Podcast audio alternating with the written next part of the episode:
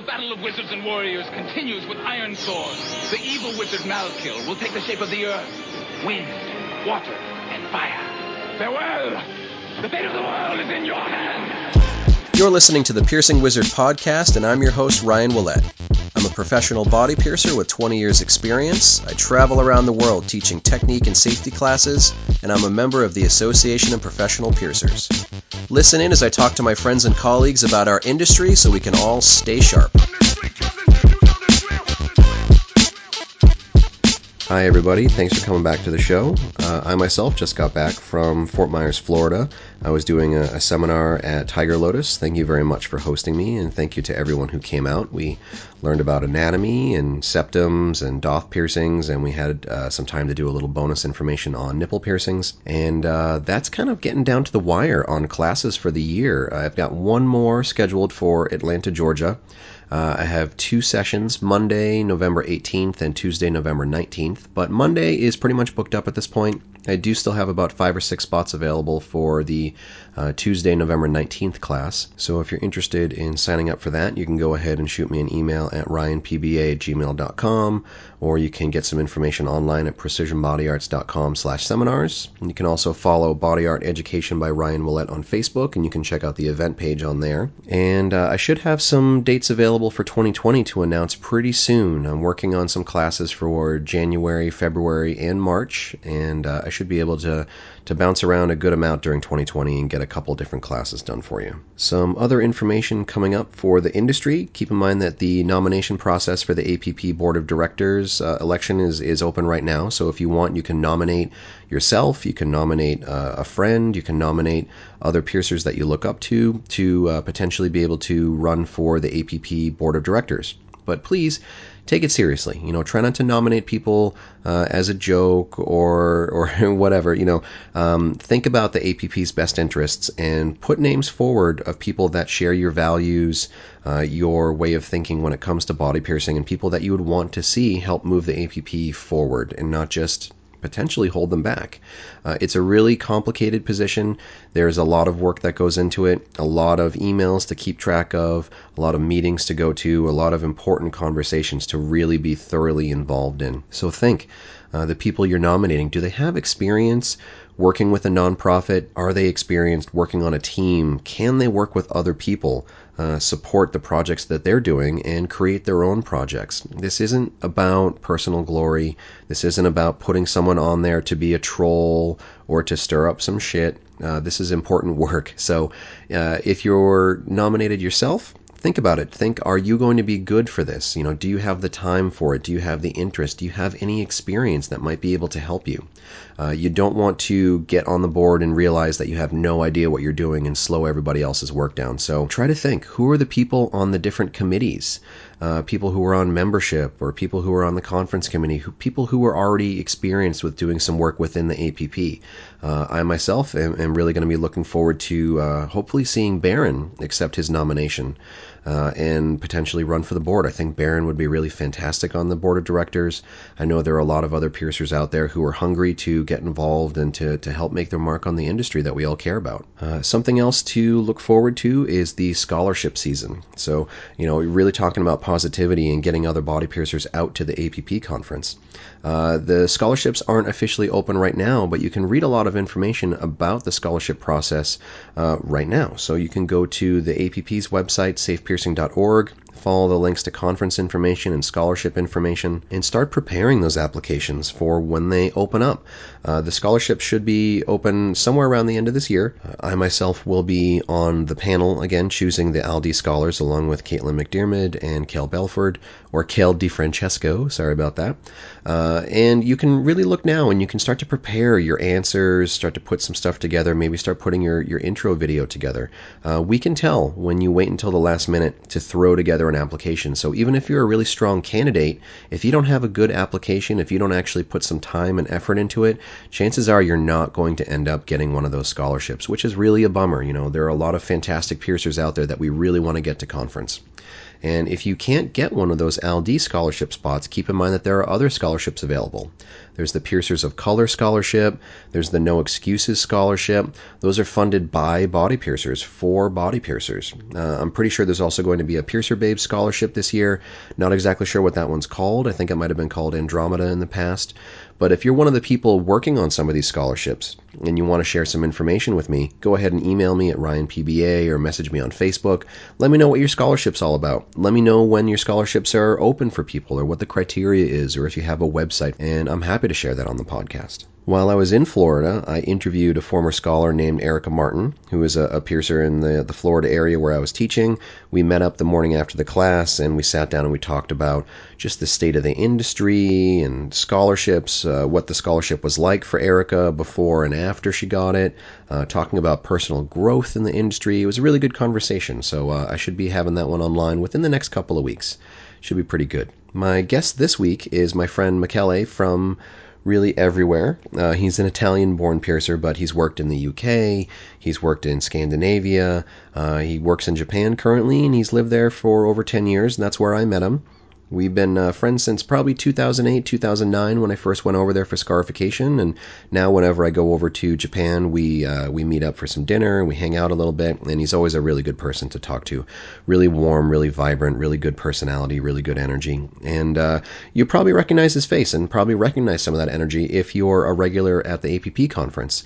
Usually he's around the Anatometal booth. He does some work with them. You might see him with a camera in his hand, and for years he had long dreadlocks down to the floor, basically, but he's since cut them off. But uh, a really great person. We sat down in Japan and we talked for maybe an hour or so about all different kinds of ranging topics. But unfortunately, my battery died on my uh, portable recorder, so we did this kind of round two on Skype, and we got to kind of crystallize the things that we wanted to talk about. And uh, we talk about a couple different things. We talk about the body art culture in Japan, uh, how it's technically legal, but you can also still technically get arrested for it. So it's this weird in between point of it's sort of underground, it's sort of counterculture, but it's also sort of high fashion. So it's this really weird blend in Japan. Uh, we talk about transitioning roles in the industry. And that's something that I think, you know, if you're 10 or more years in the industry, start thinking about that. Start thinking about what you want to do after being a full time body piercer.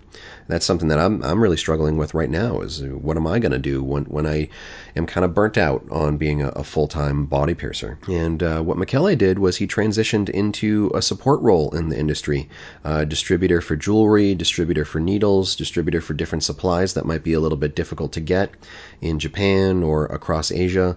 Uh, he works a lot with the Japanese piercing organization and uh, just a really good person who really wants to make sure that everybody has the tools they need to succeed. So it's a really good conversation. We also talk about Kiwami needles. Kiwami needles are available through Anatometal if you're a piercer uh, anywhere that you can get Anatometal, uh, but they're made in Japan. So uh, Michele is uh, part of that process and talks about uh, how the needles are made and the environment, made in a clean room, all this different stuff. So it's a really good, really fascinating conversation. So let's go ahead and get into this week's interview with Michele over in Japan, and I'll be back a little bit at the end. Okay, yeah. Um, so, hello everybody. Uh, my name is Michele. I'm um, I'm Italian born. I've been piercing for uh, for quite a while, but that started in '97 with an apprenticeship, and then that actually stopped in 2011 because along the way I just many things happened. Actually, the, the reason I, am not piercing right now is that I'm, I'm very busy running my company where I sell and distribute body piercing jewelry um, and that's what's going on now. But in 2011, there was a lot of a lot of uh, personal events that happened, and I, I, had to make a choice, and I temporarily uh, stopped piercing.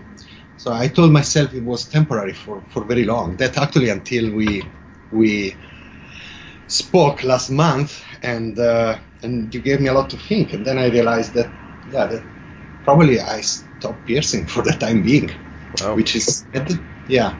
But I don't see myself easily getting back to it because um, we're running a shop and with the the standards that are I, I would I used to run my own studio and the standards that, that I think are well the the one I would like to work is, is very expensive mm. and um, and requires a lot a lot a lot of work and dedication and, and I'm living in Japan I'm living in Japan 18 years uh, I have it's it's harder for me here. So as in language barrier and uh, communication. So I, I, never managed to, even though I had a few uh, tentative apprentice, I never managed to have somebody to work with uh, close and then just running everything on my own. It, it, was very tough and that, yeah. So I, I don't know if I would want to go back there right now. So for now, I I made peace with myself and um, yeah, we'll see what the future will uh, reserve for me. But uh, yeah, I stop tell myself that uh, maybe tomorrow, maybe next week. I, I, I, think I see that sometimes in in body piercers that kind of transition into more of like the management role in a studio, or if they're the shop owner and they have apprentices and things like that. I think they find it a little bit. People find it a little bit easier to step out of being a day to day piercer when they have other roles in the industry. You know, whether it's a manager, a mentor, or a lot of people like yourself are going into being distributors or, or working with jewelry companies, things like that. So I think that I, I think it's healthy to to kind of grow as a person and, and move on to other things. Like you can always still be like a body piercer in in your heart you know like for me i i pierce less and less every year you know and now i pierce maybe uh, five or six days a month really honestly at this point you know and i still feel like i'm a, a body piercer even though i don't do it all the time anymore but you know 10 years ago if i told myself you'd only be working a few days a month uh, i i would have thought that i was crazy you know because i was used to working all the time you know six days a week seven days a week for you know a 10 years in a row at least. So I can totally understand kind of transitioning into other roles. And I see that as very, very healthy, you know, because you don't want to get burnt out and lose your love for it. No, totally. No, I think it's healthy. Um, it's healthier now that I have, you know, I've kind of came to some sort of uh, um, understanding with myself. Um, but yeah, it is. I mean, I mean, you know, I, I have the skills, and I think I know what I was doing, and I think I still know. I mean, the, the um, uh, anatomy and um, you know biochemistry, all that stuff didn't change in the last couple of years. So right. I, I, guess I have it. But uh, even listening to the, to your podcast and, and your guests, which most of them I know, um, I yeah, I still have the skill. I can probably pierce straight and proper place, a piercing heavy to heal nicely, but there's a lot of technical things that I used to be on top that now I kind of I don't know I I think I'm not as up to date as I should if I wanted to be a professional piercer. That I that to me is, is, is the only way to actually pierce somebody else. I mean not, mm, not necessarily. I I would I I also think that people that self pierce themselves or friends piercing themselves. I, I, I think that it is fine. I don't think it's body piercing need to be a business necessarily. But uh, doing that uh, to stranger people you don't know, friend of friends, etc., etc., I, I think the professional environment, like a, a, proper studio and all of that, is is, is necessary. I'm, yeah, that's that's my view on it. I mean, well, I, I definitely agree, and I think that again it goes back to you know you being someone who really cares and really identifies themselves as a, a, body piercer. I, I feel like I would be the same way if I uh, if I didn't give it everything I had, I wouldn't I wouldn't want to do it. So it's kind of the same thing where I, I would imagine what it would be like for me if I took a few years off or longer than that and then wanted to get back in because now you see uh, the way that people discuss body, I think that body piercing has been the same for you know 10 or 20 years on, on a certain way and then very different on another way. Like it the conversation has evolved so quickly uh, and people are so comfortable with understanding like you know okay this is my interpretation of the best jewelry and this is my interpretation of the best sterilizers and uh, you know that that conversation constantly evolves and yeah, and changes and you build you know people is talking technical details about pretty much every aspect of it. Uh, going from well the, the product you use to clean up the gloves you use and the needles and everything and uh, uh, it's amazing i love it i just feel a little bit cut off i mean I'm, i I specialize myself in uh, jewelry and um, yeah and needles I'm trying to. But even then, there's so much. It's so much. I, mm. I um, when I had the chance to work part time as a piercer the whole time. I still have that chance right now. I'm, I'm sure about that. Uh, but yeah, again, I, I, never felt that was right. That would have been just me being able to say I'm a piercer, and which is would have been nice for me, easier for me in uh, social uh, conversations, but uh, it wouldn't be me being a, the piercer that I wanted to be, which I for myself because I see others. Others are good at being wearing many hats all the time and and, and they excel in, in every role. Um, I'm probably not like that. I, I, can do just very little things all together and do them right. Or I think you sell yourself short for sure, but I, I, I appreciate the sentiment. I feel the same way. If if you know you're not if you're not focusing on the individual parts of it, you know maybe you're not going to be working to the, the best of your ability. But, you know, you, you talk about the work that you do with jewelry companies now, you know, and, and, and jewelry sales. And I, I have to say, like, uh, you know, we met each other um, maybe 10 years ago, or, or was or do you think it was more? More than that. More. So maybe between 10 and 15 years.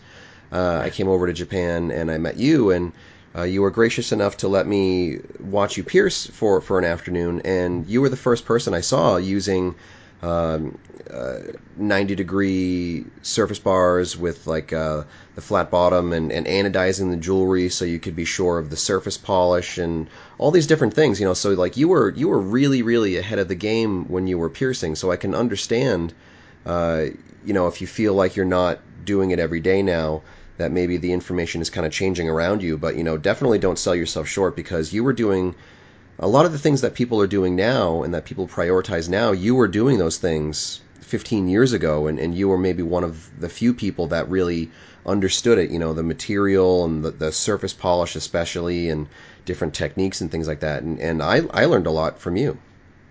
Well, well, that's uh, thanks for saying that. I don't I don't know. I feel like I'm just very passionate and I, I believe in trying to do the best in everything you do. And uh, body piercing, I, when I found body piercing, as when I figured out it was a profession, and then I, have been so lucky to be offered an apprenticeship. Um, and my my mentor, she had um, she took a gauntlet seminar in Italy a long time ago, and so she she provided me with those uh, uh, responsible body piercing and those kind of uh, material to study from. Uh, that totally changed my life, and I, I, I found something that I don't know it resonated with me a lot, and uh, I got very passionate about it. So yeah, I just wanted to do at the best as I could. The internet allowed me to to see what others were doing, uh, like in the US especially, like completely different level to what I start with, and uh, so I I don't know, responsible body piercer, right? So this is about responsibility. I couldn't see things done in a manner that I thought it was better and not trying to uh, improve my ways. I think, I think that's the big line with, with body piercers is like, you know, sometimes a body piercer just might not have been exposed to certain kinds of information about jewelry or safety issues or, or whatever. You know, maybe they didn't have a great apprenticeship or maybe they didn't have any apprenticeship. Uh, so I think when, when piercers are genuinely trying to get better, that's one thing. But then when when you know the difference between why maybe external jewelry is not good and maybe internal jewelry is better, and when you when you know those things and understand those things and make the decision of like, well, that's not important enough for me uh, or something, I think that that is a completely different thing than uh, you know seeing information and, and, working towards it you know and like always wanting to get a little bit better and you know working on your craft and all those things like that. That is definitely how like you said a responsible piercer a safe body piercer is just knowing the difference and, and working towards the goal. You don't have to have everything right away but you know you always want to try to get a little bit better every day. I, I guess you can't really have everything right away. Like the, if you remember the cover of that booklet the small book is a puzzle, and the the missing piece was experience that comes with time. Mm. Um, it just you know it's just a long game. You can't I, I, I am again going back to many of the podcasts I've been listening to your podcast. Um, there's very few piercers start in a in a in a super professional environment with high volume and and, and all this the high standards. We all start how we can, and uh, yeah, it takes time.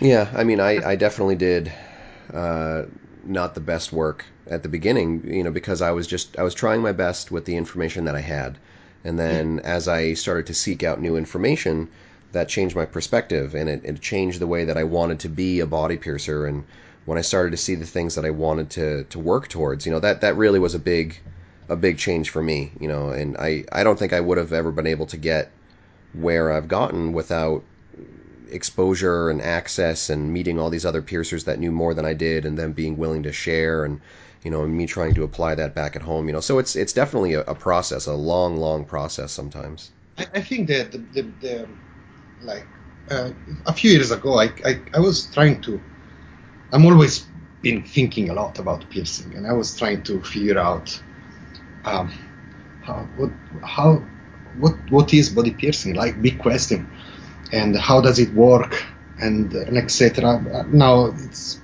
uh, I don't know. I came up with uh, my own conclusion where there are a few. There's basically the the main um, is, is the person that wants to be pierced. That starts with all with that, and then there are a few aspects around it. And so I, I was trying to understand how it's possible that my first labret I did, my, my friend who received my first labret, she's still wearing it. There's no gum erosion. It's perfect. It looks good. It's straight. It's fantastic. And I, and I, I was I used an externally threaded stainless jewelry that wasn't uh, ASTM certified because I didn't even know there was such a thing.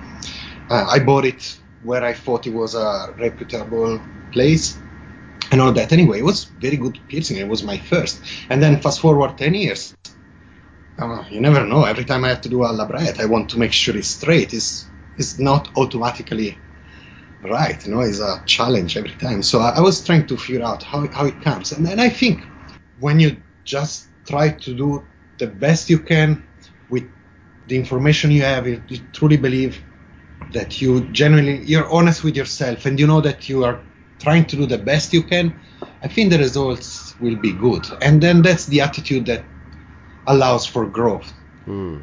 yeah. over time. I think it's an attitude. It's not just like you you, you said you've been lucky because the internet and talking with people. Yeah, that's kind of a luck, but also it's your attitude that that pushed you to expose yourself, to ask the questions, to to you know to look out for what you needed. I think that's the the common goal with with a lot of a lot of those piercers that I see. Like you know, if you think about it as like inside the the APP bubble or outside the APP bubble, I like that's the kind of the line that I like to use. Is uh, sometimes there you know there are the piercers out there that they just they're not they're not trying to push themselves forward or grow as body piercers. It's it's uh it's a job and it's not really something that they take home with them. And then there are the body piercers who they go home and they, they think about body piercing while they have dinner and they think about you know maybe the things they want to do or the things they want to improve. And uh, yeah you know I, I think it is kind of a special attitude of just wanting to wanting to grow uh, as a body piercer is, is a, a really important skill I think. Especially in this field I wouldn't see it different because we are affecting other people's like profoundly. I, I, for some is believe piercing is spiritual others is just physical, whatever. But it, definitely we are affecting others. Mm. And can, can, how can I don't know?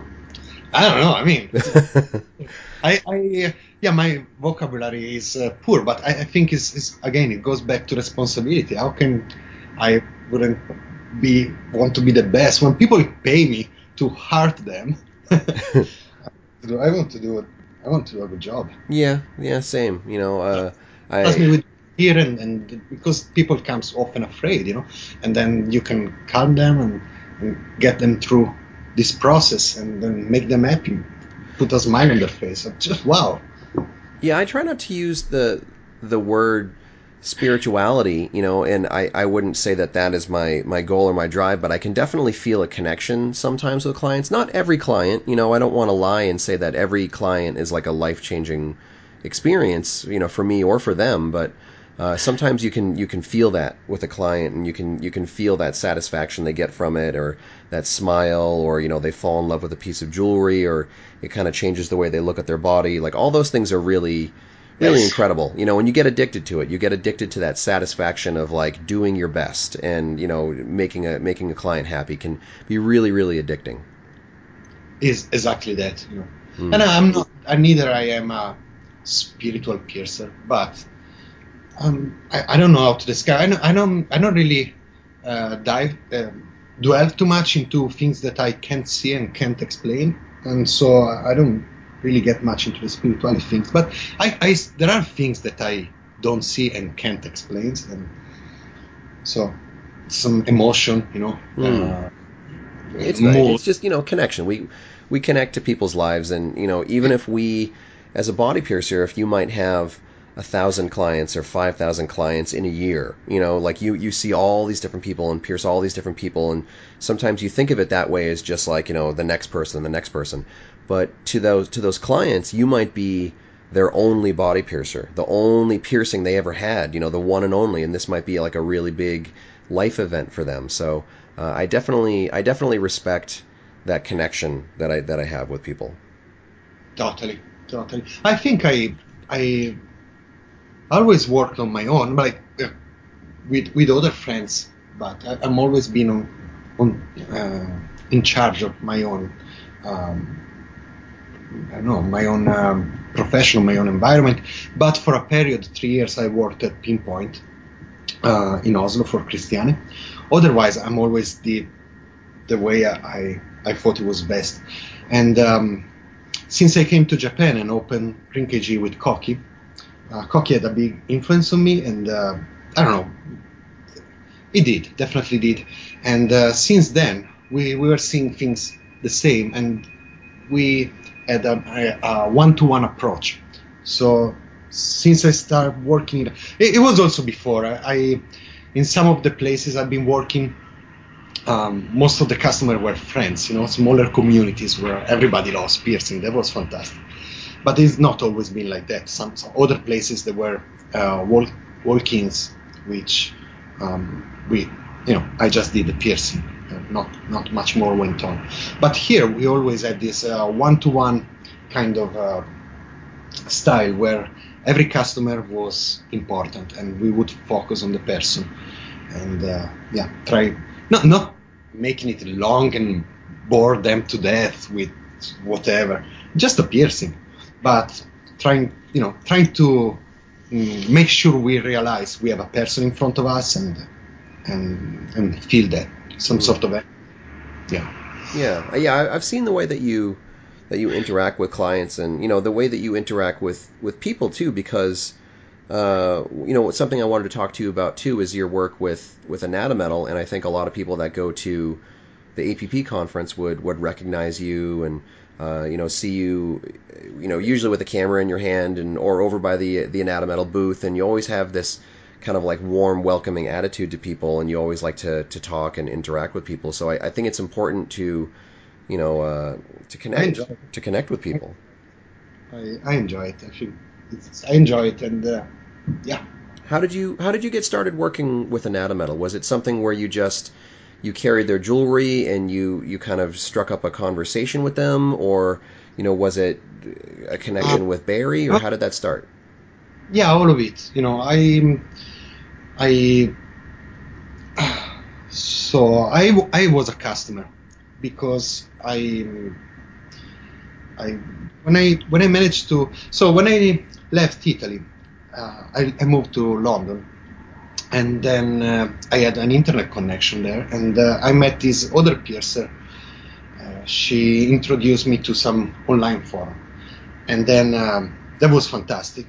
And also I got into BME IAM and all of that, and uh, I I started um, getting to know other piercers and getting into those professional forums when where there were discussions about every aspect of it, right? as just like now and Anatometal came up open already back then, talking uh, 2001. Anatometal was came up often as the top of the line, like best of the best. It was not not the only company with, with um, very high quality product, but I think their customer service were, was already uh, standing out, and, and, so I don't know, people were very excited about it. And um, just I, I, I, I had I ordered jewelry from the US, and I was amazed with the quality, and I wanted to switch over to that. So I, I chose Anatometal. I went to the APP in 2003 to become a customer. I placed my first order, and I started being a customer. And uh, and then I, you know, I working. I'm always befriended uh, other shops around me, so uh, we start ordering together. And then uh, from there, I I had a conversation with Barry one year uh, at the APP, and he asked me if I wanted to do that.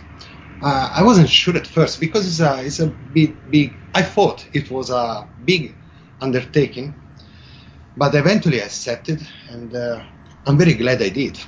And it's a huge undertaking. It's not a big. Yeah, like I'm sure. A lot of work. Uh, but I'm happy. I'm happy.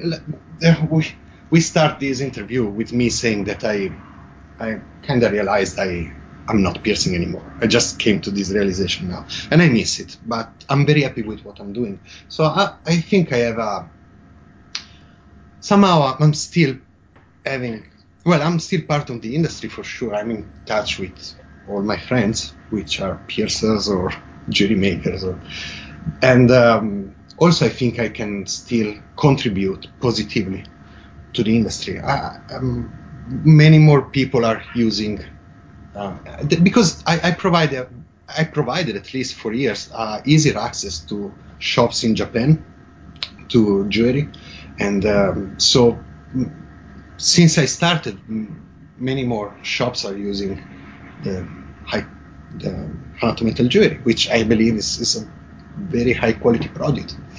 And so I'm happy, I'm proud of them because it's, uh, it's not been easy for anybody. You know? it's, it's been a process, but now some is really big. They grow a lot, and some others are still trying to find their their ground. But I'm, I'm very proud of my customers as well. They, I'm, I'm, very proud of them. So I think I'm uh, I'm happy with myself in this role because I, I think I I'm still doing something good. I'm not just trying to make some money, you know. Well, I think that's that's a really important that's a really important part of being a community and not just being an industry, you know, because uh, you, you could have a body jewelry company out there that just makes a product and sells a product and, and doesn't really offer support or something, but uh, it, it's I think that's why the body piercing community is so special because you know you know the names of the people making this jewelry and if you have a question you can talk to them and you can reach out. And just like just like what you're doing is you know you support you support the shops that that support your brand because you realize that it's it's a symbiotic relationship you know? If they're not if they're not successful if they're not um, you know caring about the product and the jewelry uh, the, the jewelry can't exist you know? And you have to listen to body piercers and, and listen to what they want and what they need to answer their questions. And I've learned a huge amount about jewelry and being a good body piercer from like interacting with these jewelry companies. You know, if I have questions about material or if I have questions about polish, you know, like there have been plenty of times where I've sent questions to Anatometal or any other company being like, okay, can you explain to me like why your gem settings are like this, or you know where your gems are from, and, and why do you use those instead of something else, and you know why is why is and polish I, so important? Like all that, all that has made me a stronger piercer because those companies want to support me. I, I, I totally, and uh, I also recommend anybody who, who has the opportunity to go and visit one of those manufacturing uh, facilities because so, uh, the first time I went to an, Anatometal, there was in 1997, uh, 2007, sorry. And uh, I mean, I, I thought I knew uh, how metal is worked, and, and sure I did. But then um, getting to meet the people that were making my jewelry and see the, their skills and craftsmanship and, and the amount of work that, that, that all the stages that go into making a threaded ball, I, I couldn't. I, I, was thinking, wow, that's anyway. It's not it's not cheap. It's a little bit pricey. But then after seeing that, it's like, how can they keep the price so low? There's so much. yeah. Is is you're paying salary to in the U.S. to an American worker, how, and it's spending. There's so many people working on a single piece, and, and each one of them spending quite enough time I, I don't know. It's mind blowing. It's just like wow. it was a completely new level of respect that I got for everybody, and and uh, I think it's important, you know, also to see not only the price value but to see the work value in the piece of jewelry. Anyway, um, we wouldn't be able to pierce without somebody making our jewelry, and so you know they also they also part even even when you talk with a jewelry company, you always speak with the sales representative, the customer service, but also the other guys, the one that are machining and polishing and, and bending and, and, figuring out how to do all that. They're, they are they are amazing. Yeah, yeah. You know, I, I've I've been lucky to to have good conversations with some jewelry manufacturers, and just like you said, like it's it's difficult to just think about the logistics of it and how much work goes into one single piece of jewelry. You know, so when when piercers get frustrated. Uh, when they say, you know, why is it taking five months or something like that? What you really have to look at is a couple of years ago, uh, even even just APP membership was only maybe like 200, 300 members, and now it's close to I don't know, it's probably like 700 now at this point. So if you think about just just that one uh, customer base, just APP members, has probably tripled in the last five years. Uh, and then you got to you have to see like all the work that these jewelry companies are doing to keep up with that demand, and they're making these enormous multi-million dollar investments, and they're expanding in new facilities and new staff, and you know every part of the process requires a small army of people. You have machinists, and then you have uh, gem setters and polishers and quality control and people packaging and answering the phones and accounting and everything that goes into it. It's it's it's like a monster of a job, and you know even though it is frustrating that we have to wait sometimes for our jewelry. Uh, the quality doesn't drop. You know, it's still the same work going into everything, and it's it's really it's it's mind blowing when you think about it. You know, and it's amazing that you have people like yourself who are super passionate about making sure that that jewelry can get to everybody that wants it and everybody that needs it. You know, especially outside of the country where it's manufactured. You know, getting that jewelry in Japan is is probably not an easy task for a lot of body piercers.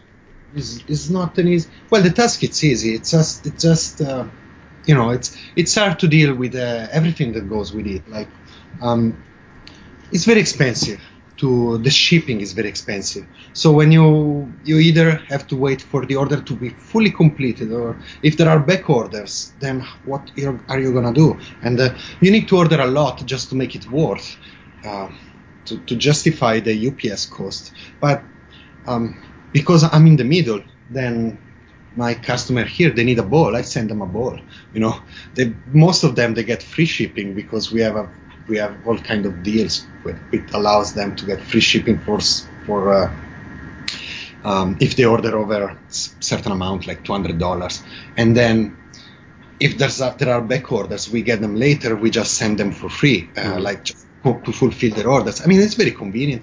If, if without that i know i know because I've been doing that for a long time on my own, on my, as a as a customer buying from the US and or Europe it's uh yeah it's not easy importing and then you have to deal with customs and all that yeah. But it's okay. It's true. Sometimes it's frustrating. There there's been periods with long waiting times and uh, you know all kind of things might happen but right now uh, Anatometal is, is having a very fast turnaround. I know which, it's that's super amazing that it went from five months and now it's down to like four four weeks, six weeks, something like that. That's incredible. Um, yeah, something like that. It's, it's very fast, and um, so that that's definitely nice. But even when when there was a longer time wait or where there are miscommunication or, or whatever, I I always I can't not think about the face of the people that I'm communicating with. You know, I, I read I read emails in the person who wrote them voice, and if they bring a message from one of the guy uh, in the machine shop, I, I I read the message in the in my head in their voice. So I think that having also having this kind of connection with with people helps you to be uh, to get less stressed out. You know, you might mm. think, ah, and, but I understand. It's what can we do? I mean, they're trying their best. I know I know for sure because I know them personally, you know. So I think that also helps me at least. So talking about community stuff, you know, you you also do a lot of work in Japan with uh, a piercing organization uh, with some of the other piercers. You know, like I I've met Asami yeah. when I'm working over at the yeah, when, when yeah. I've been over in Japan and stuff. So how how did that how did that come together? Because um, I I also want to talk about some of the kind of unique legal aspects of body piercing in, in Japan. But how did the, how did the piercing organization come together?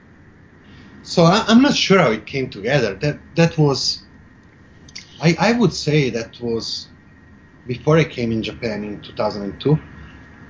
Um, I know there was a meeting in 2003 which I didn't attend because I wasn't in the, in the country in that moment.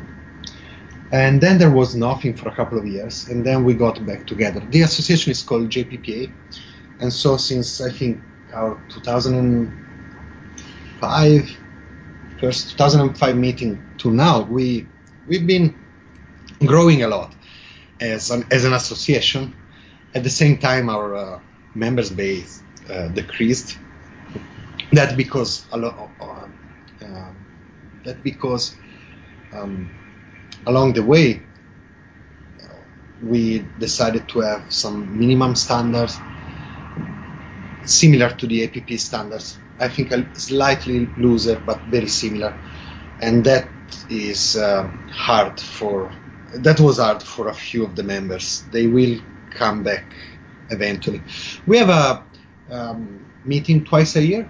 next one is going to be in a couple of weeks the meeting is for members, but we also open to to anybody else who want to participate. If there are shops in Japan who doesn't who, who don't feel they can be members, they can, they're still welcome to come for the first part of the meeting. And uh, we often have guests from abroad. We had piercers uh, from uh, uh Korea, Malaysia, China participating, and you know, which is which is very interesting. It allow us also to get to know what's going on in those other countries. We we get together, we discuss uh, all sort of things, uh, how how we feel about some of the practices. We discuss, okay, legal age, what uh, what's the youngest we want to pierce. So, you know, I, I I'm not sure. I guess the same. I guess very similar to what other organizations do talk about. I, I think uh, sometimes piercers in the the U.S. Uh, they they kind of don't really think about the work that needs to be done because in the in the U.S. anyway with the APP a lot of that work has already has already been done for them. Uh, but then in other countries, like you see all these different like sister organizations. You know, you see JPPA and uh, LBP in Mexico and UK APP and, and all these different organizations. You know, there's there's a new organization starting up in Australia, and they're having to kind of make those same decisions and have those same conversations. Like, okay, we understand that there's APP criteria out there, and and you know that is something that can be internationally viable, but what do we need for our home region, our home country, and our, our home population and piercers? And it can be a weird conversation sometimes because maybe there there are kind of gray areas legally, you know, piercing age, uh, you know, what kind of things are available as far as skin disinfectant or uh, sterilizers or different things like that. You know, how difficult is it to get high quality jewelry in? So are we going to be open to other kinds of jewelry and what kinds of gloves? All these different things are going to be different, you know, one country to another all around the world. So um, while I think it's it's great that APP standards can be out there and be somewhat universal, uh, I, I, think having local organizations is so much better for for the quality of, of piercing in those areas because maybe APP standards don't perfectly fit everywhere around the world. That's very true, and also, but um, it also must be said that uh, the APP doesn't provide only the standards. The APP is also an example.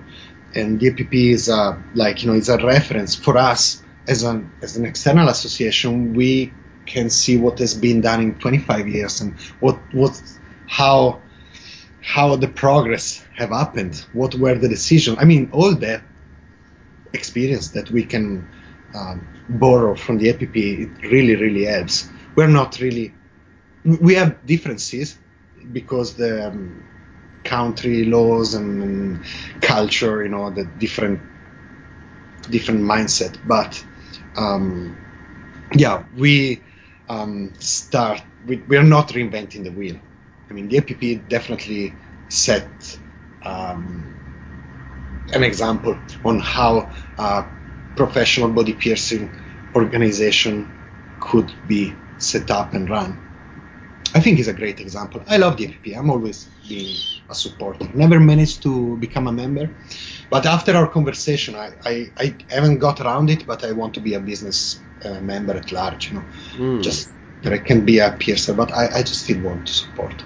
Yeah, I, you know, I, I've always, I've always loved the APP even before I, I, was a member. You know, even before I, I was capable of being a member, because for a while I, d- I didn't meet some of the standards. You know, uh, but the APP has always been there, and I, I, know that there have been points where people have said, like, you know, okay, the APP are a bunch of pricks or they're egotistical, and I'm sure any organization is going to have some of those types in it. But I think now, when you look at the APP for the last five to ten years, uh, it's it's been so generous and just so open and welcoming, and you can really see that in like the explosion of growth of membership and you know how many people come to conference and all that stuff, and around the world uh, you know, it is it is a really great example of what can be done when piercers come together. And, and just like you said, it's over that 25 years because there were points where there were growing pains and there were points where there was infighting.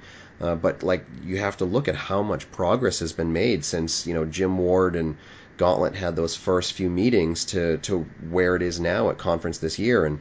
Uh, all these other piercers and jewelry companies that have been kind of brought into that uh, that group of what what is the APP, you know, and and I really love seeing that same growth in other markets, you know, UK APP and BMX and, and in Japan, you know, and, and you can see the, the growth and the, the work that everybody's done. Yeah, yeah. I, I, I yeah, the same. I know. Plus, I, I, I want to say I never personally never been much affected by, um, you know, the fact where the APP internals. I, I, always admired and I always aspired to, to be a piercer who can meet the standards and join the association. I, I never felt, you know, if, if, I couldn't join, it wasn't because people were setting up standards that were elitist. It was just because I wasn't ready. I couldn't meet those standards, but that's what I wanted to to to get where I wanted to get. So I, I never felt bad about it. And also, I never been in in the association, so I never had this ongoing conversation. Like I never had to discuss or fight with anybody about it.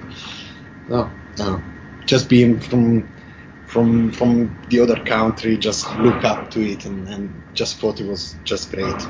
Yeah, yeah, me too. I've always enjoyed it. So, what are what are some of the the long term goals that you might have in Japan? You know, is it is it about raising jewelry standards or environmental standards or training or like what do you what do you discuss like what do you plan to discuss at this upcoming meeting? Well, uh, I think mm, okay. You know, it's a it's a mm, okay. Good question. Good question. Let me start with good question. Uh, long-term goals. We, uh, I, am not sure about the very long-term goals, but we have some medium-term goals, short and medium-term goals. Um, we have been trying to um, become. I don't remember what the word is, but become kind of um, APP members as an association. What mm-hmm. would be, you know? There's some sort of um, I, I don't remember. I, I, should look up on the website. There's a word for it where um, you can be an association and somehow um, become connected with the APP. That's that's one of our goals. I think the, the term that I normally use is sister organization. Yeah, we want to become one. We um, we've been wanting to do that for a while, but then we at first we were an association, but we weren't formally an association. Now we are. We are registered in one, and then now we have standards. Now you know we try we're trying to reach the point where we can uh, join uh, as a sister organization. Mm. That is thing.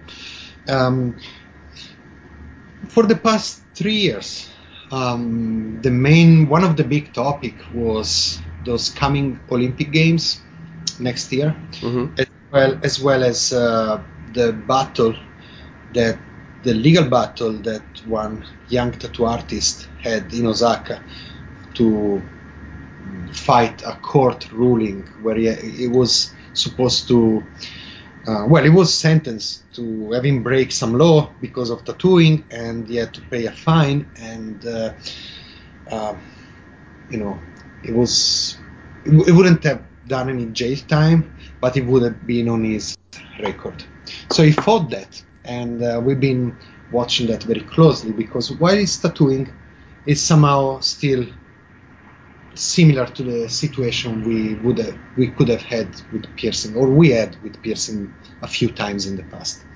So that was very interesting, as well as the Olympic Games, because the Olympic Games in next year they started um, a nationwide nationwide conversation uh, between lawmakers, the government, and uh, business associations, and, and and the public and lawyers about tattooing because uh, while tattooing is an it's not illegal to be tattooed in Japan. There are many restrictions on, on where you can go and, what you can do.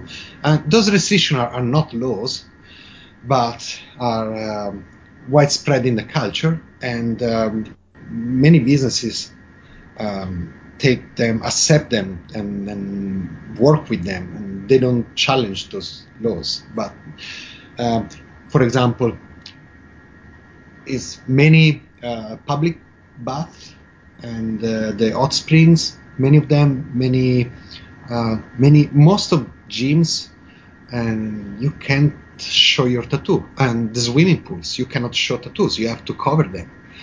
Uh, otherwise, they don't let you in. Hmm.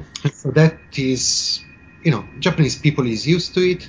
Most uh, Japanese people either don't have tattoos or they know where to go and they are allowed to go with tattoos. I never had a problem myself, other than the gym where I have to go there fully covered, and I'm not allowed in the swimming pool, in the public swimming pool. It's really horrible, honestly.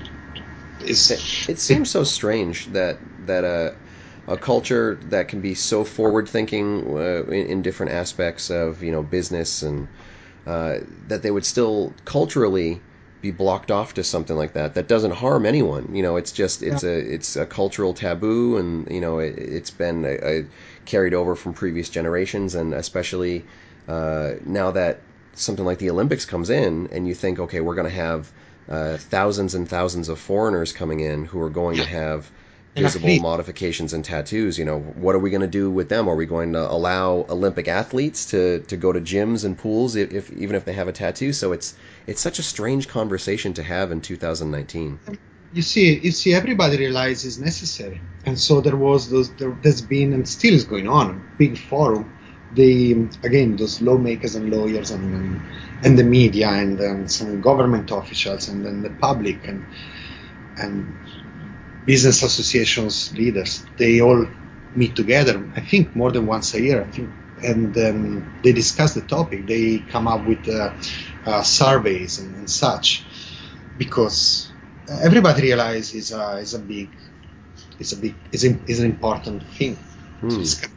I, am, you know, I, I, I, don't know. I'm not an expert in history of Japan, but I, I know that during the 70s, especially the 80s, uh, tattoos was very much associated with uh, with the gangsters, and um, there was during that time there wasn't it wasn't it wasn't until uh, 2000 that Japan had many foreigners or many tourists. There wasn't because um, it was a very expensive country, and uh, I think that scared off most people. Hmm. Now, now it's, it's so much tourism it's, it's foreigners everywhere. And, and then the Olympics will come next year. That will even increase even more the the affluence of uh, foreigners, and that bring in like you know.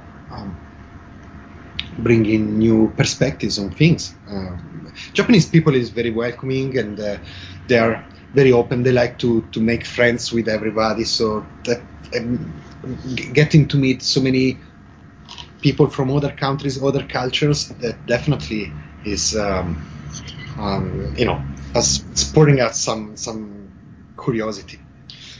Yeah, so I, I, never, I never, I never had any.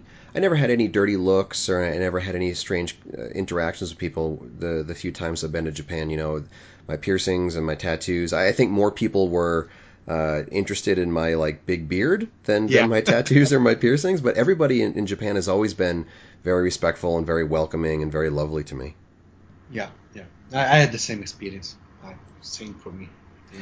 So talk a little bit about what body piercing is like because every every time I've come over to Japan, I've had at least some sort of interaction with the piercing community, whether it's been going to uh, your studio Renkeji or going to Extreme, you know, to watch Gen work or to watch Asami work, and you know, it, it's always been this kind of like walking on eggshells kind of thing because body piercing is legal, but you could still be arrested for being a, a body piercer. So yeah. what's it like kind of working as a body piercer in an environment like that? And, and, you know, are there any stories you can tell about maybe people who have been uh, having to deal with legal problems in the past for body piercing?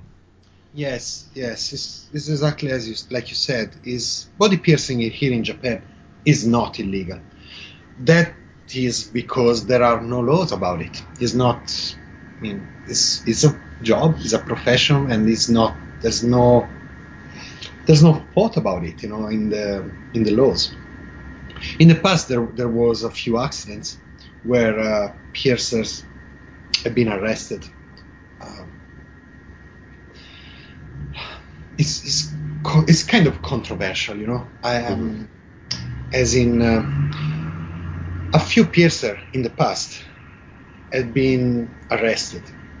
There, in the end, the ruling was something along the line of breaking some medical laws. But speculations are, rumors are that there has always been something else behind. You know, for some reason, those people did they had something else going on, and um, body piercing was the easiest way to to you know to reach them, to hurt them. And uh, well, but that also is a precedent for us, as um, you know. Then it got us worried, and that's also what brought us together as an association uh, again and uh, regularly, and with uh, everybody's interest, because we all wanted to figure out, okay, how can we change that? What can we do um, to start a conversation with the government in order to, to provide them with to, to prove that we are professionals, that we care, that we you know we we don't spread diseases, that we don't really uh, put people in danger.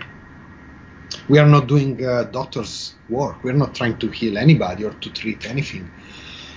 So, yeah, that mm. that definitely was was but it is it's not easy um, that when we start uh, i was very involved very active and i was coming in with my uh, western or italian attitude and, and, way of thinking which um, was welcomed but at the same time over time i realized um, that it doesn't apply here um, japan culture and mentality is, is very different. The it's very different. I can describe it. I, am not good at drawing those lines, but um, it's very different. They know. Well, I, I, also don't think that I would really be able to describe it. Sorry. I, I don't think that I would be able to describe it either because, you know, I've been to Japan, I've been to Tokyo four times so far, and when people ask me what's it like, I just usually I'll just say it's really weird. You know, it's really different. You know, and it's not just the the visuals or the food or something like that. It's a it's a completely different mindset of the the culture. Yeah. So. Uh, so just like you know, dealing with with political structures uh, for anybody who's had to deal with that, it's its own thing, you know, and it's it's its own political culture, and it's it's it's got to be really difficult having a conversation with someone who uh, doesn't really want to kind of pay attention to your industry being there. You know, like they're fine with it being there, like a you don't bother us, we won't bother you kind of thing. But it doesn't really seem like the government would want to engage and say like, you know, Japanese are getting pierced. They're they're doing piercings because it kind of it falls outside of the cultural norms. So it must be really difficult uh, trying to interact with with a government body and trying to get them to see body piercing as something positive and viable. I can see why it's not a priority of the government. Anyway, um, 160 and more million people in this country, and with all sort of things happening. Uh, there's there's been earthquake and, and floodings and, and, and uh, typhoons just in the last two months with so many people evacuated. I mean, there are huge problems. The Olympic Games, organizing the Olympic Games, Fukushima is still going on. The body piercing, it's just a it's just a bunch of kids, you know, in, in, mm-hmm. for for the government, and uh, I, I, can see I can see that. It's still, uh, you know, we need to find a way to uh, protect ourselves. And um, like so, that's why we were paying attention to this uh, guy in Osaka who was fighting the system just to say, I- am an artist. I'm not a doctor. I'm a tattoo artist, and it's an art, and it's a legit job, and, and I'm doing it properly. And he won eventually. You know, it took him a few years, and but eventually he won. So that's that's uh, that's that's something to we we bring home. Hmm. Um, what so the thing is, you know, coming to, to the association, and I, I'm Italian, so in Italy, when we talk, we, we get very passionate. We raise our voice and we talk and we're gonna fight. We're gonna do this and we're gonna do that. Yeah, let's go on the street. You know, let's write this. It doesn't work like that here. You know, people listen, they think about. Maybe they don't say nothing, and you wonder why. It's not like that. You have to understand. But in the end, I, I at one point I, I looked around and I thought, yeah, in Italy we argue and scream and do all of that all the time and nothing works. Everything works and people is quiet. So maybe I can learn something, and that's where I I stepped out a little bit to be, uh, you know, very involved with the association. I go, I, I participate like any other member. I I take, I step out of thinking I needed to have a leading place there. Right. I'm, I'm much happier to to be of help. With that realization of a different mindset, and that mine wasn't necessarily uh, the right one, I decided to step back a little bit and, um, you know, just trying to listen and learn and um, be of help. Trying to be of help, but not uh, trying to lead, you know, just mm-hmm. more following others' lead. Uh, well, I, that's also another important part of of a, a, piercing organization is realizing that you're you're one voice out of many voices. You know, so uh, for for any goals, whether it's talking with a government body or whether it's you know setting setting standards or things like that, you you need to kind of speak a little, but but listen a lot and and listen to what other people are saying and, and kind of find common ground and, and what can what can help everyone move forward. You know, I, have saw I saw that a lot with uh, the the new Australian organization. You know, they're trying to determine what is our membership going to be, and, and some people were saying, okay, this this is what my concept is, and other people were saying this is my concept, and then you kind of started to see people finding middle ground. You know, so in an organization where you're dealing with with something that huge, like trying to get the government to change their mind on something, which is not an easy task, it's really important to listen to the other people involved in the conversation. You know, so that's that's a really good thing that I, I think a lot of people could learn from. Is you know, you you want to be part of a group and not necessarily like the loudest voice in the group. Absolutely, absolutely. Mm. So we'll see. We don't really. Then again, the long term goal would be. So we don't I don't think the government need to change uh, much, you know, toward body piercing. We, the government need would need to start paying attention to recognize recognize that we exist and what we are doing, and then come in with some regulation. Uh, and hopefully, when that, if and if ever that will happen, hopefully they will see us and uh, ask our opinion and maybe want to have us to talk with us to you know, to get some insight on our profession. And when that happens if ever will happen we hope to be ready with uh, being properly set up proper standards every shop member of the association be at their best and uh, to have some documentation ready you know just like what we learned from the APP basically Mm. Well, I mean that's that's a, that's a great that's a great goal, you know. And if you don't feel like that's a long term long term goal, I, I think it, it is is because it's it's going to be a constant process of uh, trying to trying to show your best and try to say like this is what body piercing is to us. It's not whatever you think body piercing is. You know, if you're ashamed by it or if you want to ignore it or if you want to ban it or whatever you want to do. But uh, I, I, I think having having people like yourself and, and you know Asami and, and other industry leaders like pushing the conversation forward in a positive way is is really important. You know, it's really really important work. That, that's what we're trying. I'm I'm saying it's not a long term goal, as in. So far, nobody really pay attention to us, so Mm.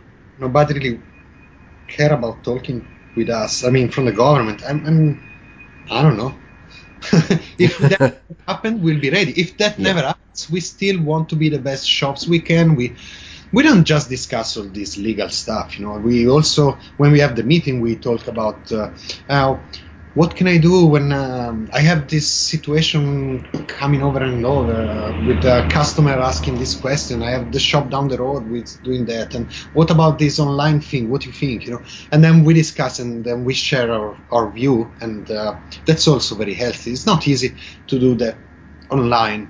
We have we have online um, space. We have us, you know, we have the a Facebook group set up, but people is not very active there. Mhm. But we're, we're not very active there. But when we get together, everybody's happy to be together and to and everybody has something they, they were waiting to discuss uh, with everybody else or to ask for an advice or opinions. Something else we do, we sometimes we discuss techniques, not not real. Uh, we we never did a training uh, class or workshop or anything like that. Um, we spoke about it a few times, but we we spoke about it, especially bringing uh, instructors from outside. It's just it's very hard logistically. We um, we'll see in the future what will happen. But for now, sometimes we we talk techniques. Uh, we we watch videos and we talk about that, and you know something like that. Yeah, I always like seeing the pictures when the groups get together. You know, I, I love seeing Japan, yes, but like all the organizations. I just love seeing it when piercers get together and they just talk about piercing and they just show how much they love it. Like I, I love it. It energizes me. Even just seeing the pictures online, just knowing that the groups got together and had a good conversation makes me feel really happy. Yes, this is um, it's something that I always look forward to. and It's so nice. Plus, you know, all those guys they they come from all over the country, so it's they're friends.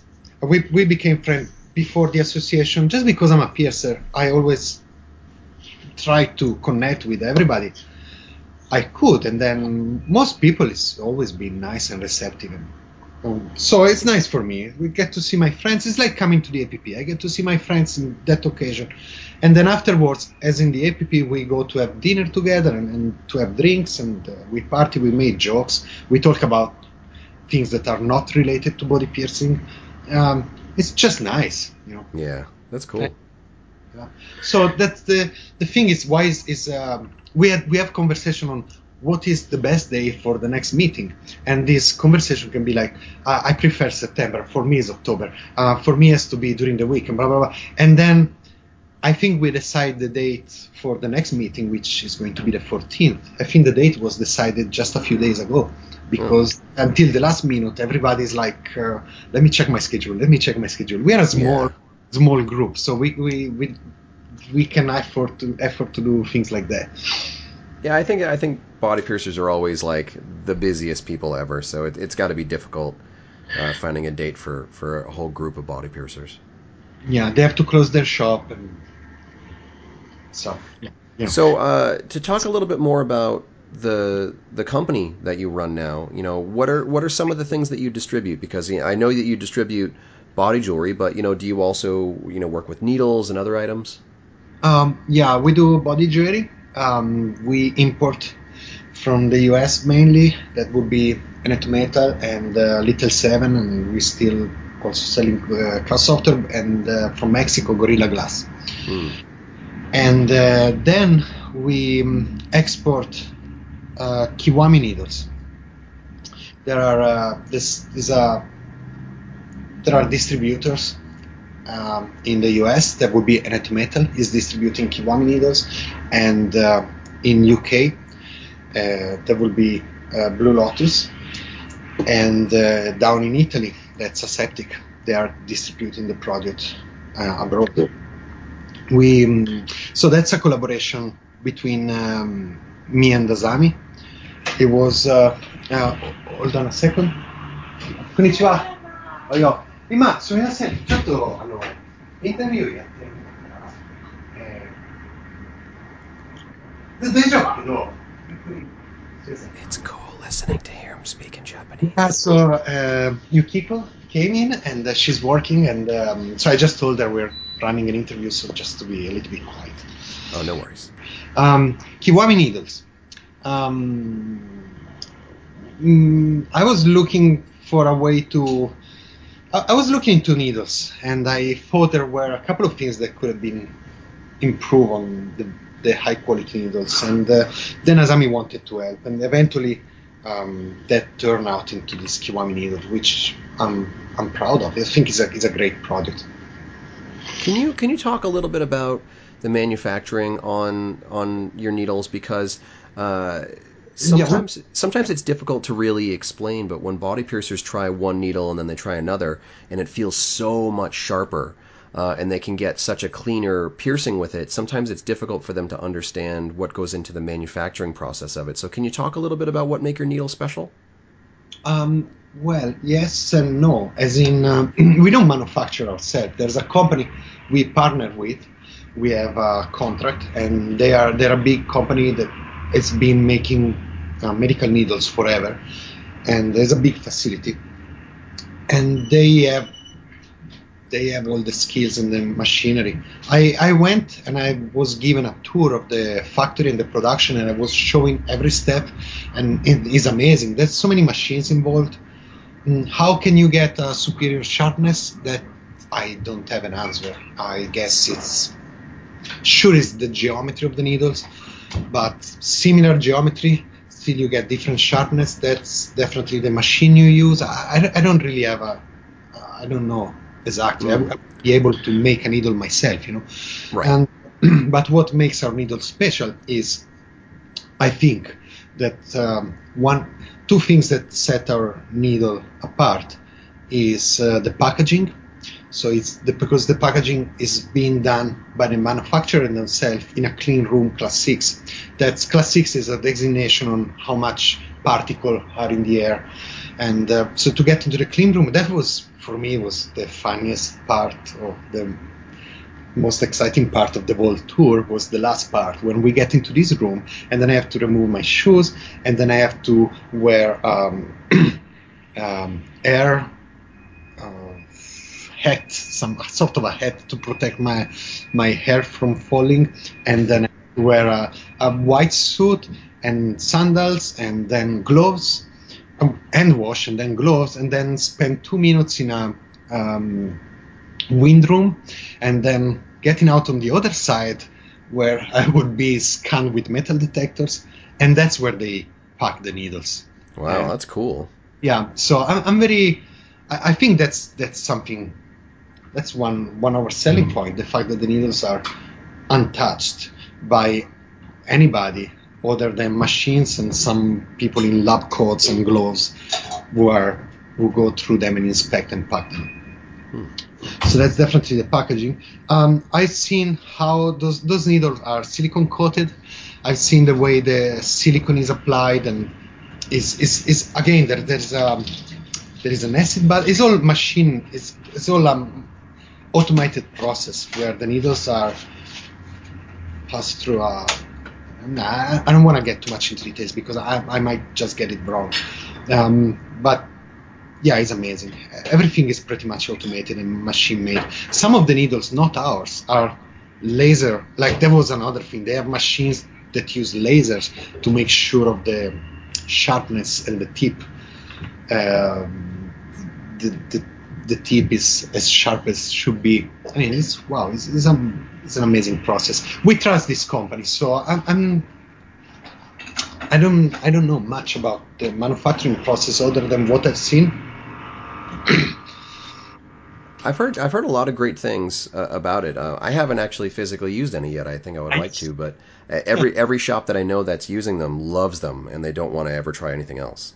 Yeah, try it. You'll love it. Mm. It's, it's and uh, yeah, so another thing that uh, we wanted to make sure with this needle um, was well that to have a superior packaging to make sure that you know nobody handled your needle before you put it in the sterilizer of the sterilizer. Um, because it's like piercing jewelry. You get the jewelry, maybe you want to put them in, in, the ultrasonic and then sterilize them and pierce. You don't want to ultrasonic your needle. You might because it might ruin the sharpness mm. and even ruin the coating. So you want the needle that you get to be as clean as possible, and then just be able to take it and sterilize it. Another thing we wanted to overcome, that's something that was uh, something that a problem we had with other brands in time was we want the fact that we wanted to make sure that once we launch the product, the product, the, the needle would always be in stock. So we made a very large investment to make sure we have a large stock and that we are able to reorder, restock our product before it it's sold out. Yeah, yeah. Well, I mean that's really important because when body piercers find something like a needle, which is you know if you really think about it as a body piercer, it's in, in simple terms that that's probably the single most important thing that, yeah. that we use, you know. Uh, and you, you you need to always have that because body jewelry. Let's say you run out of uh, a flat back from one company, like there are multiple other companies where you know maybe it's not going to be your first choice, but they're going to be very high quality. You can yeah. get different jewelry from people. But needles, like you know, if you're if you're saying like this is my needle, this is what I want for my needle, uh, you don't want to run out of it and switch to another needle that you think would maybe be not the best, you know, especially when that's the thing that creates the the piercing. So yeah, that that's a really simple concept that some people might not really think about as being that important, but it's super important. Yeah, we had, we had this issue with. Uh other brands in the past and so that learning from that experience is like okay this doesn't need doesn't shouldn't happen again. Let's make sure it won't. So that was important for me to also have uh, that kind of setup making mm-hmm. sure the stock was always there. So the needle is, is like you said hands and needle and, and a piece of jewelry that's all you need for a piercing. And um, I don't know what you're using right now. I, I don't really want to know the brand, but you, you should try ours. It's, it's super sharp and uh, it makes a it makes a difference in the um, customer comfort for sure, and as well as in healing. I believe that. I believe that the less cellular damage you cause with your technique and, and the needle you use, the the easier it is for the piercing to heal. Mm, yeah, I'll agree. Yeah, definitely. You know. Yeah. Well, I'll definitely next time I make an Anatometal order, I'll add some on. Oh yeah, good, good. Cool. The last um, last um, period I was piercing, and that's also why I, I, was. I felt I was into something, but I was, I was really concerned about all this stuff. You know, piercing at that point was not only um, the shape of the jewelry and the length of the navel curve of the eyebrow curve. It's, it was more about how much cellular damage I'm causing. What's uh, how can I speed up the healing? Not with aftercare, which I think the best aftercare is to be healthy and to have a good immune system. Mm. But how can I, what on my side I can do to to to do things better? And that, that's why I came to those thoughts. Is also the reason I came to those thinking is also because that's uh, how Koki is thinking when he's tattooing and when he's tuning and setting up his machines. He, he's I was amazed by I, I got tattooed from him. I, I, I worked with him many years and saw him tattooing and, and see how his tattoos they don't get red and they look healed as soon as they're done and, and three days later you're already peeled off and, and it, that's it. You know, there's no nothing to do about it. Just tattooed and healed. And I was like, wow. And so we start talking and it was talking about this how when you with your technique and, and also um, how long you um, keep tattooing on the same area, you create inflammation and this inflammation and blah blah blah. And so we, we will get on those kind of conversation and I would do my research. And so I, I came to believe that the the sharpness of the needle has a great uh, effect on how a piercing heals. It's not only that, of course. It's uh, tissue manipulation and then the, your technique, how you use the needle itself, etc. But I think it's an important factor. I really believe that. Yeah, that's super important. It's just it it's a good thing. It's a good way to think about it. You know, uh, body piercing you can you can try to do things at the back end to make it heal easy. You know, aftercare and things like that. But if you think about it at the very beginning of uh, cause as little trauma as possible, that that's going to make everything that comes after it much easier. Yeah. So uh, to to kind of wrap it up, where where can people uh, find your your different products that you uh, that you distribute, the jewelry and the needles, like online? Where would they look for that? So the needles has his own website. That's uh, Kiwami Needle, Kiwami Needles, Kiwami-needles.jp. Um, our, my company has a website uh, which is uh, may-bodyjewelry.co.jp, and uh, yeah, that's it. I mean, we people outside Asia or outside Japan or outside Asia, they might have little use for our services, and uh, they probably have a better. Uh, they can get. Um, they probably should buy the needle, the needles throughout our distributors because that makes it much easier for them. Not the needles. Uh, honestly, we, we we sell worldwide from here. So if you want to buy directly from us, you're very welcome. But sometimes um, going having the needles going through custom can be um, can be an issue. In many countries, is an issue. Uh, we can't guarantee that we can really do nothing. We can only send it to you. We're gonna send it with a, with an invoice that said piercing needles because that's what's in the package. We're not gonna lie about it, and uh, then it's it's on people to get it through custom, which is not the easiest thing. Right. Yeah. Yeah. I've heard that. So well, I- if people if people want to make it a little bit easier, they can always do uh, Anatometal in the the U.S. and Canada or anywhere that you can get Anatometal jewelry shipped to you. You can get Kiwami needles through Anatometal, and if you're in the UK, you can get them through uh, Blue Lotus, which is actually the Anatometal distributor for uh, for the UK. And then, did you say someone also in Italy? Aseptic in Italy. Aseptic in Italy. Cool. Yeah, Awesome. Uh, they're they're carrying the needles from, from since the beginning, and uh, they're a good good place to uh, to go and, and get them if you're in Europe. Absolutely. Awesome. Um, Awesome. It's Well- much easier to go through them. Uh, we because it's easier for us also to um, to get it through custom where we deal with uh, another company than with us. Uh, often piercers are not a real uh, business entity other than uh, self-employed. So that that also is a is a is one of the challenges when having products going through custom. Right. Right. Okay. All right. Well, um, I really appreciate you talking to me, and especially Thank having you. to do it a second time because when we tried to do this in Japan last month, my batteries died on my portable recorder, and I lost the interview. So thank you for making the time to do it again. Thank you for the second chance, and uh, well, thank you for everything, for this conversation, for the podcast itself. I, I find it very stimulating. I love it. Thank you. Thank you. Well, I'm really excited to uh, to have you on it, and I'm really excited to uh, to come back to Japan again. I love it over there, so uh, you know Yeah. I'll, I'll be over again for sure. Hurry up! Next time uh, we go, I want to come with you see wrestling. Yeah, that would be great. Yes, Awesome. Do that. Cool. Well, we'll make plans for that then. Well, thank you again. Thanks for uh, for this phone call, and um, let's talk soon. Okay. All right. Have a good day at work. I'll talk to you soon. Okay, bye. Bye bye. Bye.